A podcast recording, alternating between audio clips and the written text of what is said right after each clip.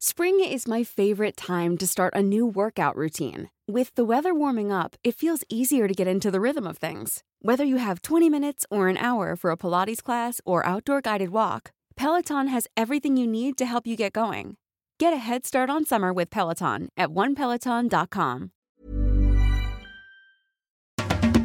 Seguirle el ritmo al país no es cosa fácil, pero queremos informarte mejor, no informarte primero. En 25 minutos te presentamos las mejores historias, reportajes y entrevistas para tratar de comprender juntos el territorio que habitamos. Yo soy Mauricio Montes de Oca y te invito a que nos acompañes cada martes en Semanario Gato Pardo. Bueno, pues muchas gracias a todas por haber venido a esta emisión en directo de Semanario Gato Pardo. Estamos muy contentos de estar el día de hoy con Yasnaya Elena Aguilar. Ella es escritora, lingüista, traductora, investigadora y activista Mije. Yasnaya, bienvenida. Eh, muchísimas gracias, Dios cuye. La verdad estoy muy emocionada de poder estar en vivo en Semanario eh, Gato Pardo, un gran espacio y además con nada más y nada menos que... Gucci Rap, que está conformado por Cosijopi Ruiz López, Carlos Lenin Pacheco Villafuentes y Antonio Guadalupe Sánchez Ruiz. Muchísimas gracias por estar con nosotros.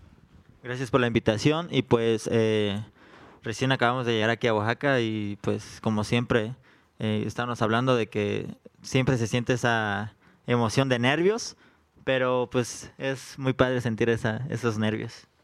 Oigan, pues queremos comenzar platicando sobre la importancia de la educación en, la, en tu lengua materna y queremos comenzar preguntándote, ellas, Naya, y después a ustedes. ¿Qué diferencias hubiera hecho en tu vida eh, hablar mije en tu escuela, en tu caso?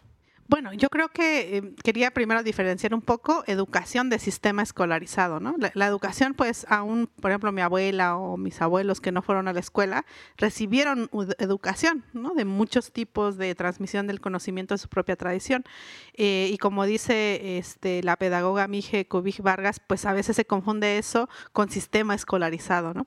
Entonces, a mí ya me tocó escolarizarme y lamentablemente eso lo que hace es que eh, te quita la lengua, ¿no? O sea, hay todos los esfuerzos estructurales posibles y en mi caso, pues yo no fui alfabetizada en, mi lengua materna, que es el ayú, que el mije. Entonces, algo que es muy natural para las personas que no hablan una lengua indígena, que es, por ejemplo, ir a la escuela y que te enseñen a leer y escribir en la, en la lengua que hablas, normal, ¿no? Pero ¿qué pasaría si estás en la Ciudad de México o aquí en la Ciudad de Oaxaca, vas a la escuela y pretenden que sepas, aprendas a leer y escribir en ruso? Pues como por qué, ¿no? Pero además seguramente tendrías muchos problemas. Y entonces como que trasladan a que esos niños son más tontos o no son inteligentes y es como de, uy, tal vez si me lo enseñaras en la lengua que sí hablo, eh, lo entendería mejor. Entonces creo que hubo una violencia cognitiva y lamentablemente yo nunca voy a saber qué es alfabetizarme en, en mi lengua materna. Entonces yo creo que, que eso hubiera cambiado, no habría esa violencia ¿no? en la infancia. ¿Qué diferencias hubiera hecho con ustedes el, aprender en la escuela, en el sistema escolarizado, en zapoteco? Pues algo muy importante que comenta ella, ¿no? Eh, eh, lo que se ve en la, en la escuela, porque eso me, sucede, yo siento de que el, el, sistema está pensado, pero no exactamente, o sea, es muy centralizado.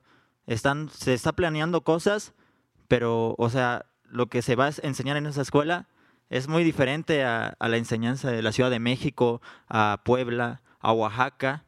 Eh, digamos, yo siento de que una estrategia para fortalecer eh, el zapoteco, en mi caso, es de que, eh, ¿por qué no en, las materias adaptarlas al idioma? Porque, bueno, es muy común de que, por ejemplo, los libros de ciencias naturales solo hablan de, de plantas de que ni siquiera hemos visto, ¿no?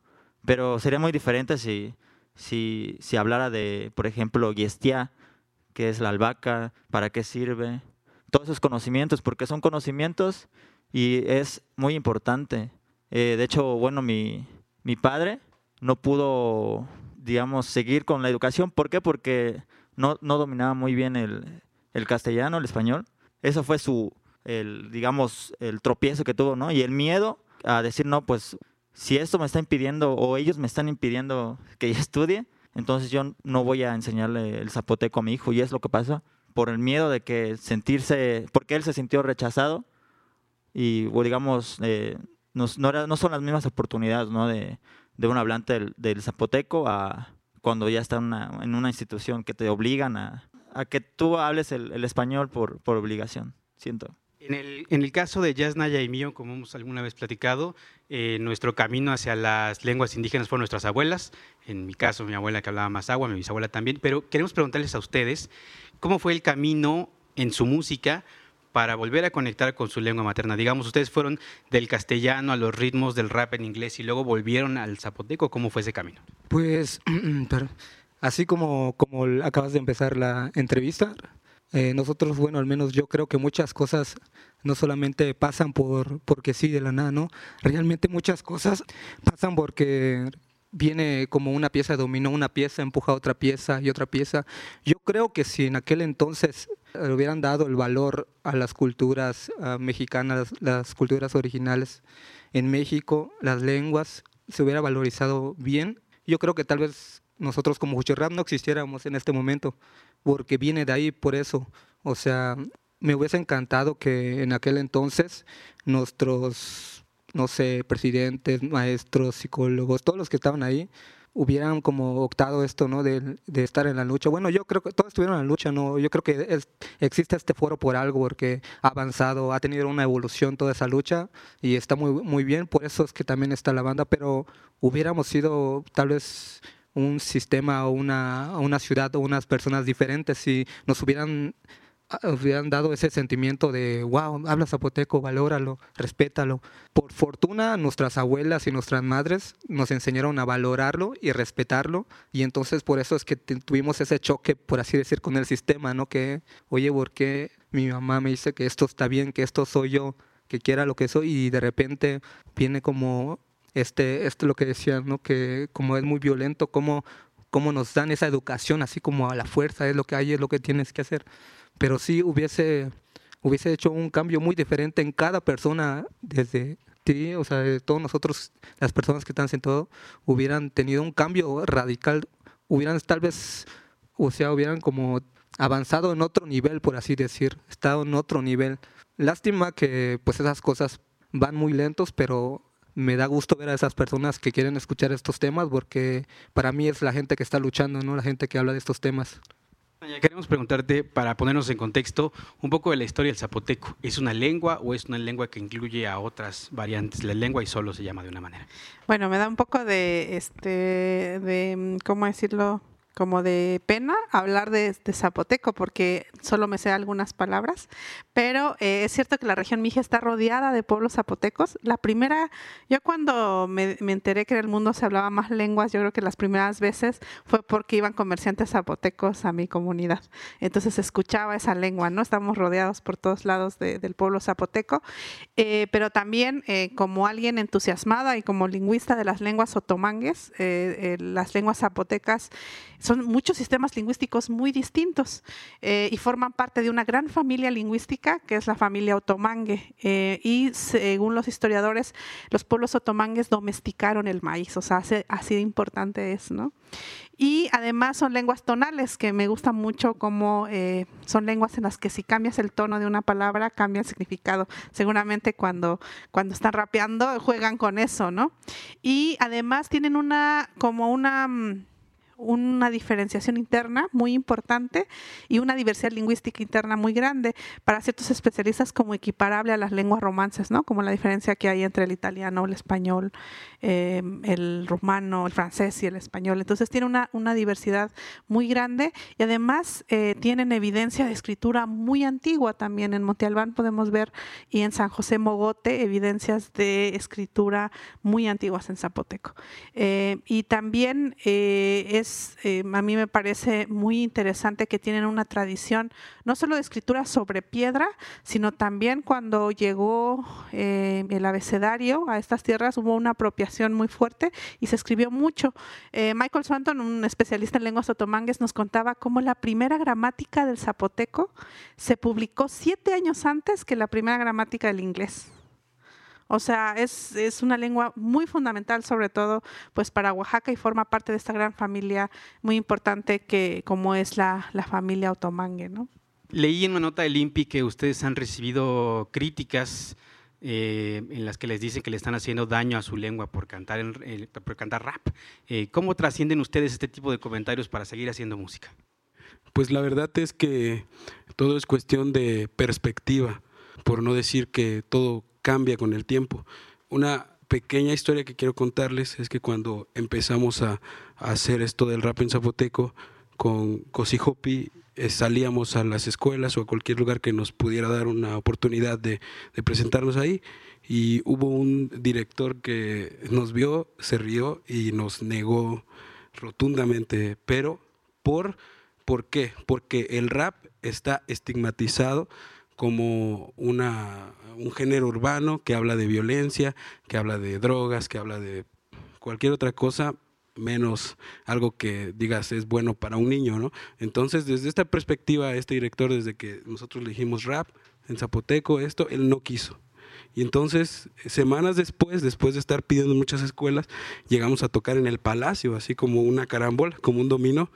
Y entonces uno de los que estaban ahí era ese profesor, el director de esa escuela. Nos vio y fue el primero que nos recibió al bajarse y nos dijo, oigan, ah, eran ustedes, oigan, este, quiero que estén en mi escuela y todo bien. Y nosotros así de, no, pues claro. Y entonces es, es justo eso.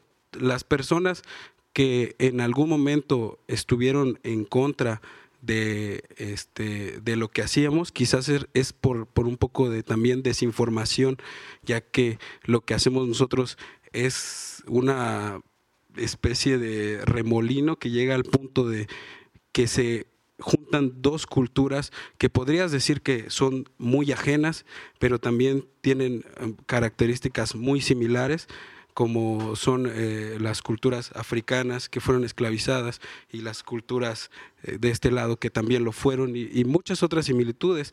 Y también cómo se desarrolló el rap en los barrios negros, en los barrios más pobres, en los barrios más marginados y que a principio el rap no era como tal no era, no, no era nada más que rimas y como se creó en los barrios negros, pues empezó a hablar de qué, de lo que sufrían ahí, de lo que ellos vivían. Entonces así, nosotros lo adaptamos a nuestra ciudad, lo escuchamos, como decía Tony, empezamos a escuchar a raperos que decían cosas y parecía que pasaban en la, la esquina de mi casa y contaban una historia similar. Y entonces eso, eso, eso hizo que nosotros comprendiéramos y adaptáramos el rap a lo que nosotros somos y hacemos.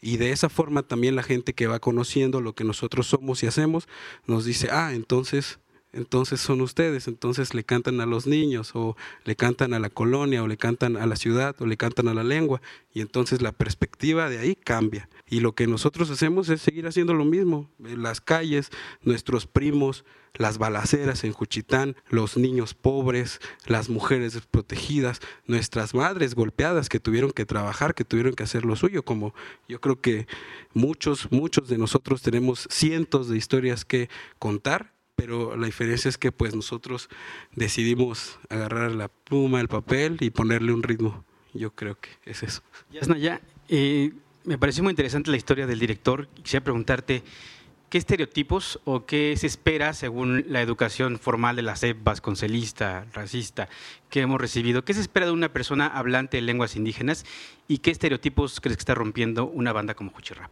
Uy, muchos. Eh, es, una gran pregunta. Eh, yo creo que uno, pues hay una idea primero de que todas las lenguas indígenas son iguales, ¿no?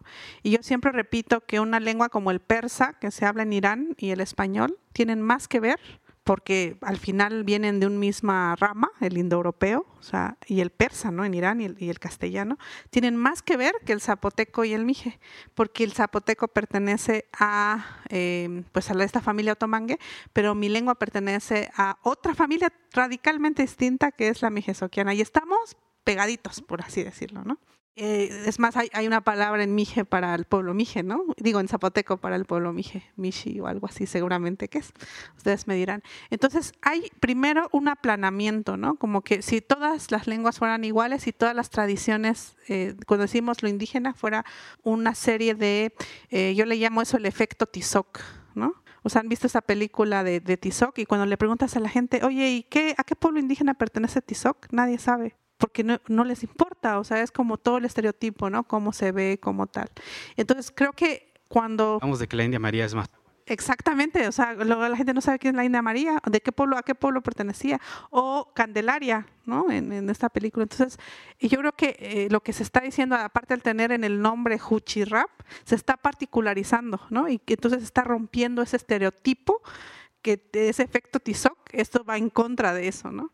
Por otro lado, como que yo siempre digo, los pueblos indígenas somos profundamente contemporáneos, porque aquí estamos, y al ser profundamente contemporáneos estamos dialogando con otras culturas, pero como que nos condenan al pasado. Nuestra memoria es importante, fundamental, pero como que nos ven como algo anacrónico, como que no deberíamos estar aquí, que esto no es moderno.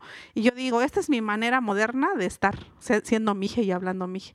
Y entonces creo que Rap está, es esa, esa idea de condenados al pasado, lo que está haciendo es actualizando que como cualquier cultura del mundo, están recibiendo influencias musicales y de culturales de otros lados, como ha sucedido siempre en realidad, ¿no? Ha habido intercambios entre pueblos mijes y zapotecos desde hace muchísimo tiempo, ha habido intercambios entre muchas culturas, y yo creo que esto es una muestra más de lo contemporáneo que son nuestras culturas, nuestras lenguas, y que pueden hablar de lo que sea en cualquier ritmo. Así como las lenguas indígenas no son todas iguales y Oaxaca no todas igual, tampoco todo Juchitán es igual y ustedes son de la populosa séptima sección, como han dicho. Cuéntenos un poco qué historias hay allí y cómo los han nutrido para su música. ¿Qué historias se cuentan? Pues bueno, como lo has dicho, ¿no? Eh, Juchitán es, es muy grande y pues eh, se divide en, secciones. Por lo general, pues cada, cada sección eh, tiene, tiene lo suyo. Nosotros somos de, de la séptima sección eh, se le conoce como la populosa séptima sección por, por los hechos que han pasado lamentablemente.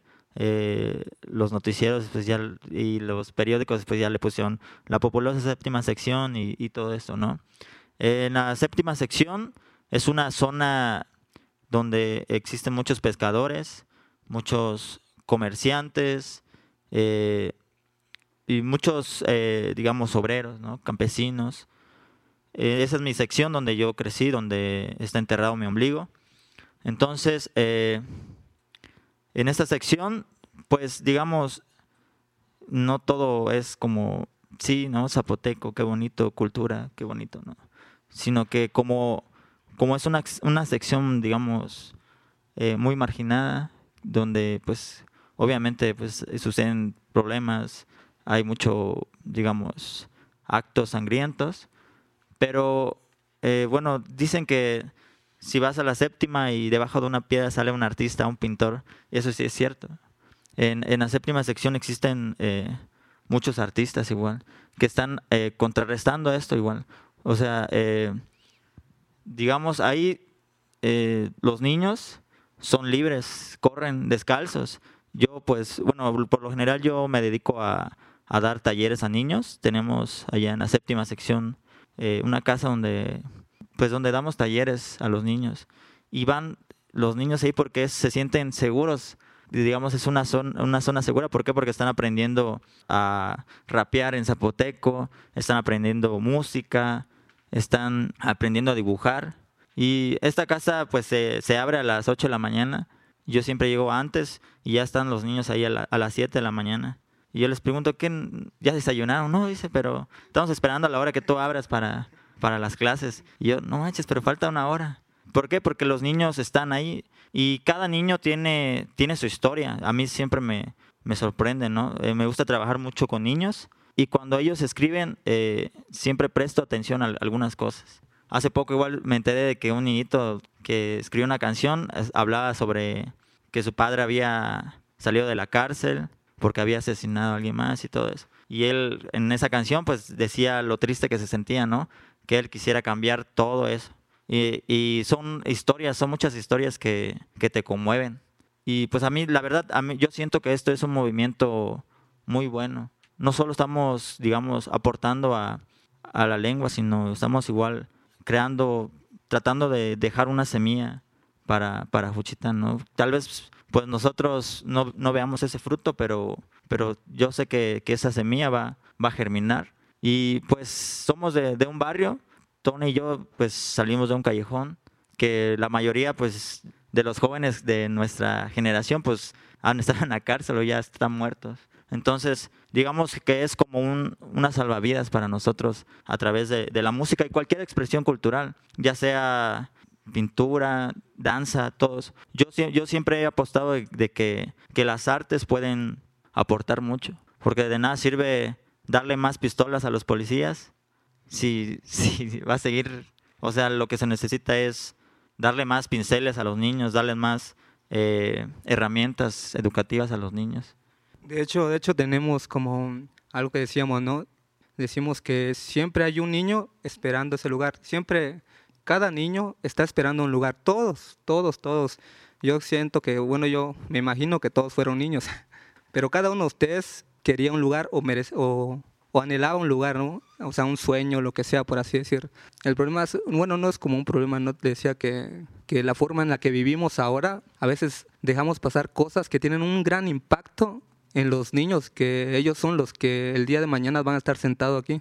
Entonces, eh, decía Cosijopi, les damos balas, les damos armas o les damos micrófonos, les damos libros, les damos educación. Y eso es muy importantísimo, la educación. No bueno, no solamente la educación, o porque realmente la, mm, desde este lugar que estamos es una institución, un hospital es una institución, nos intuyen a cómo comportarnos en un lugar. Entonces, la educación, sino también el valor que tenemos sobre las cosas. Nos decía, tenía un amiguito hace poco, fue sentenciado, no sé, 10 años de cárcel, es menor que yo.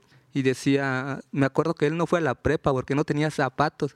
Yo conocía chicos que iban a la escuela y tenían todo, pero como que no les importaba, ¿no? Pero no tenían el mismo valor. O sea, existe como ese, esa educación de darle valor a las cosas. Y es lo que muchas veces no entendemos. A veces hay como dices, wow, ese presidente es inteligente o diputado. No. Yo, yo a veces pienso, ¿no? Digo, si estuviera alguien ganando, si un presidente que estuviera ganando 150 pesos diarios, 8, 12 horas en el sol, ¿crees que México estaría así? O sea, él pensaría, Sí, hay que darle a los obreros 200 pesos diario. No, pensaría diferente porque sabe lo que duele, sabe lo que cuesta, sabe el valor que es trabajar, el valor de la educación, todo lo que lo que nos enseñó nuestras mamás, o sea, tiene un valor increíble, pero viene del dolor, viene todo eso que hemos aprendido. La verdad, nosotros hemos aprendido un chingo de cosas y tratamos de llevarlo en la música, no compartírselo a los niños, porque no, quiero que, no queremos que terminen como con esa historia de 10 años de cárcel, toda una infancia, toda una educación, una vida así es muy duro. Bueno, de hecho, algo muy padre que me ha pasado, como les, les cuento, ¿no? De que yo trabajo con niños. Eh, tengo un grupo de, de rap. Nosotros somos Huchi Rap. Entonces yo los bauticé a ellos como Huchi Winnie. Huchi de Huchitán, Winnie significa pequeños. O sea, los minis Huchi Rap tal vez. Y ellos, eh, no sé cómo le hacen, no tienen celulares y todo eso, pero siempre me dicen, ya vi tu, nuevo video ya, vi tu nuevo video, le dije a, mi tía que lo pusiera y no sé qué. Y me sorprende mucho, o sea, que, que ellos estén ahí, pues. Y la mayoría, bueno, casi todos hablan y entienden el, zapoteco y ahora pues ya, ya lo cantan, ya lo rapean. Entonces, eh, sus padres se sienten muy, muy felices, ¿no? De que estén pues aprendiendo algo. Esa vez tuvimos un evento que con ellos y pues eh, me comentaron al final del evento, ¿no? Porque toda la gente estaba emocionada ver a, unos niños rapeando en zapoteco, ¿no? Y me estaban comentando, maestro, bueno, me dice maestro, ¿no? Pero yo no soy un maestro, próximamente, de la vida. Eh, maestro dice, esto es como un sueño para mí. ¿Usted cree que, algún día vamos a estar en, un escenario? Y eso me, me trasladó a cuando estaba yo con Tony en, en, en, mi cuarto y, le, y estábamos escribiendo unas canciones y yo le, y le volteé y le dije, oye, ¿Tú crees que con eso tal vez estemos en un escenario, estemos eh, saliendo y todo eso? Como que se me estaba regresando y, dije, no, pues es, que debemos seguir haciendo esto. debemos seguir haciendo esto por, porque va a germinar, o sea, va, va a traer frutos. Es eh, un poco importante lo que dijo, ah, porque así pasa, es como tú haces, tú haces las cosas y das el mensaje y a veces quizás andas por ahí perdido y la misma ciudad o los niños o quien sea te regresan el mensaje que tú les diste. Y, este, y yo creo que basados en eso nosotros o, yo personalmente con mis compañeros lo hacemos por esos niños. Algún día nos, en un momento nos dimos cuenta que los niños que están en la calle viéndonos y que de repente te dicen, hey, rapea, y yo puedo pararme y hacerlo, o tal vez no, pero de repente en un momento cuando yo me paro con un niño, me dice, no, este chavo es valiente porque no renunció a su sueño. No me lo dijo así, pero me quiso decir eso. Y entonces yo en ese momento estaba, estaba como mal, decía, oh, esto es difícil, es difícil uh, crecer y ejercer tus responsabilidades y luego seguir con el hobby. Y estaba en un momento donde dices, ¿para qué hago esto? no Y entonces el niño me para y me dice eso. Y entonces me doy cuenta que lo que yo no tuve de niño, pero gracias a Dios estuve en el rap, que fue mi salvavidas, como él dijo, y yo lo que quiero es que ellos sepan que tienen opciones, tienen opciones, que no, no, no, no es fácil, pero hay, hay de donde pueden ser médicos, dentistas, lo que quieran, y nosotros tratamos de, darles eso, de, que ellos sepan que tienen, tienen las opciones, que no es el camino que, que, tú crees que vas a seguir porque todo, todo te aprieta. Es como un callejón que se va cerrando, se va cerrando y tú dices, no, no tengo más que esto, pero no es cierto. Y yo creo que eso es lo que es Cuchirrap y lo que nos inspira, darles opciones a ellos, las que ahora nosotros hemos conseguido poco a poco, creo. Pues antes de despedirnos, tenemos algunos minutos todavía en el aplauso. Para preguntas del público, nos gustaría que nos dijeran su nombre y a quién va dirigida la pregunta, si alguien de ustedes tiene una pregunta. Este, pues antes que otra cosa, felicitarlos porque siempre que hay una expresión de este tipo, pues se nos estruja el corazón de alegría y de esperanza. Eh, pero bueno, yo estoy personalmente frustrado porque siempre tenemos que lidiar con la interpretación de, de, lenguas originarias con traducciones que si bien las hay cuando pasa y tenemos suerte, pues a veces no son precisas. ¿Cómo funcionan sus traducciones? ¿Dónde están disponibles? ¿Quién las hace? ¿Cómo las revisan? ¿Cómo las curan? O sea, de manera que pues cuando nosotros tratemos de acercarnos a su música sepamos eh, pues con qué estamos lidiando, ¿no? Y, evitemos eso de traducir es traicionar. Sí, fue algo que yo también me encontré este, en Spotify, siempre están la letra de las canciones y pues sí, eh, bueno, algo pasa mucho, ¿no? De, para las traducciones. Sucede, bueno, yo siento que sucede así en el zapoteco. Hay palabras que no se pueden describir en, en, en el español por, digamos, no sé, incluso hasta hago una broma, ¿no? No es lo mismo insultar en zapoteco que insultar en español. En zapoteco te va a doler más. Es como, no sé, es algo muy difícil de, de, de hacer porque buscar el, sentido exacto que tú quieres. Pero se, puede hacer, o sea, hay eh, formas de, acercar a esa traducción. Yo hago las traducciones de las canciones. No lo subimos en, en Spotify porque no, porque a mí, a mí me gustaría ponerlo en zapoteco, así como tal, porque no, yo es, es, lo, es lo que me gustaría a mí, poner, poner la letra en, en zapoteco, pero no es posible. Entonces lo que hacemos a veces en, YouTube, ahí sí, sí, nos dan las opciones y ahí ponemos, bueno, ahí ponemos la, la traducción, la letra en, zapoteco y, y, la letra en, en español. Y incluso hay personas que hacen las traducciones eh, cuando a veces busco en, en Google, le pongo Fuchirap y ya salen las, las letras de las canciones. Y yo digo, ¿quién lo habrá hecho? Y pues sí, está, está muy padre. Son como estrategias igual de para la enseñanza de, la lengua. Incluso en TikTok igual ya hay estrategias para, para, para enseñar. Ahí igual subimos como como videos y ya con las traducciones y diciendo esto se dice así, esto así, así. Perdón, yo ni rapeo, pero quería ir. Lo que pasa es que pensaba mucho en el efecto como em, cuando nos gustan canciones en inglés y una pues ni sabe hablar inglés, se lo aprende ahí como sea y ya después de grande que medio le aprende dice, ¿a poco decía esto? Yo pensé que decía algo rudo, ¿no? Y era una canción de amor. O con el K-pop, el coreano, yo veo mucha gente ahí cantándolas en coreano aprendiendo. ¿Por qué no lo mismo con, con las lenguas de acá que están bien cercas, ¿no? Este, y cómo disfrutamos canciones en inglés y pues vamos a disfrutarlas, ¿no? Yo no sé zapoteco, pero pues igual me vuelvo este todavía más fan de Juchirrap y yo veo ahí cómo los traduzco a Mije, por ejemplo, también otras traducciones. Pero, o sea, claro, la traducción es importante, pero como dice, ¿no? Si alguien lo hace más, es una especie de apropiación de eso eh, y creo que podemos disfrutarlo independientemente de, de si, si entendemos toda la... Es más, puede ser una invitación para que la traduzcamos y la entendamos, ¿no? ¿Alguien más tiene otra pregunta? Hola, pues primero que nada felicitarlos. Eh, es la segunda banda que conozco que habla su lengua original. Eh, la primera que conocí es de Toluca, ellos cantaban punk en Otomí, siguen tocando. También tienen un trabajo muy importante como el de ustedes, que es trabajar con la comunidad.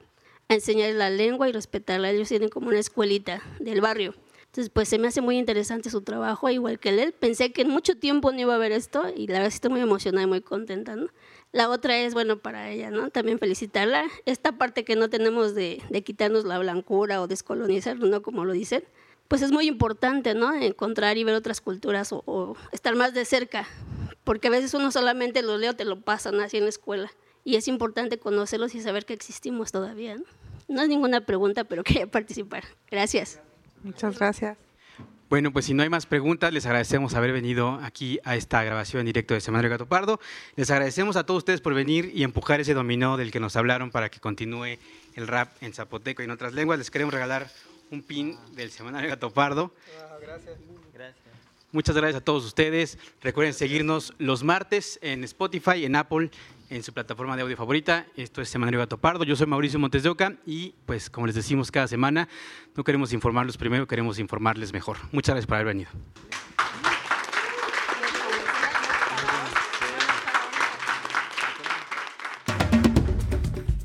Gracias por escucharnos. Te invitamos a que te suscribas y califiques este episodio. Este podcast es posible gracias al equipo conformado por Fabiola Vázquez, María José Vázquez, Diana Amador y los productores Juan José Rodríguez y Lucas Manrique. Agradecemos a la Feria Internacional del Libro de Oaxaca por apoyarnos en esta edición.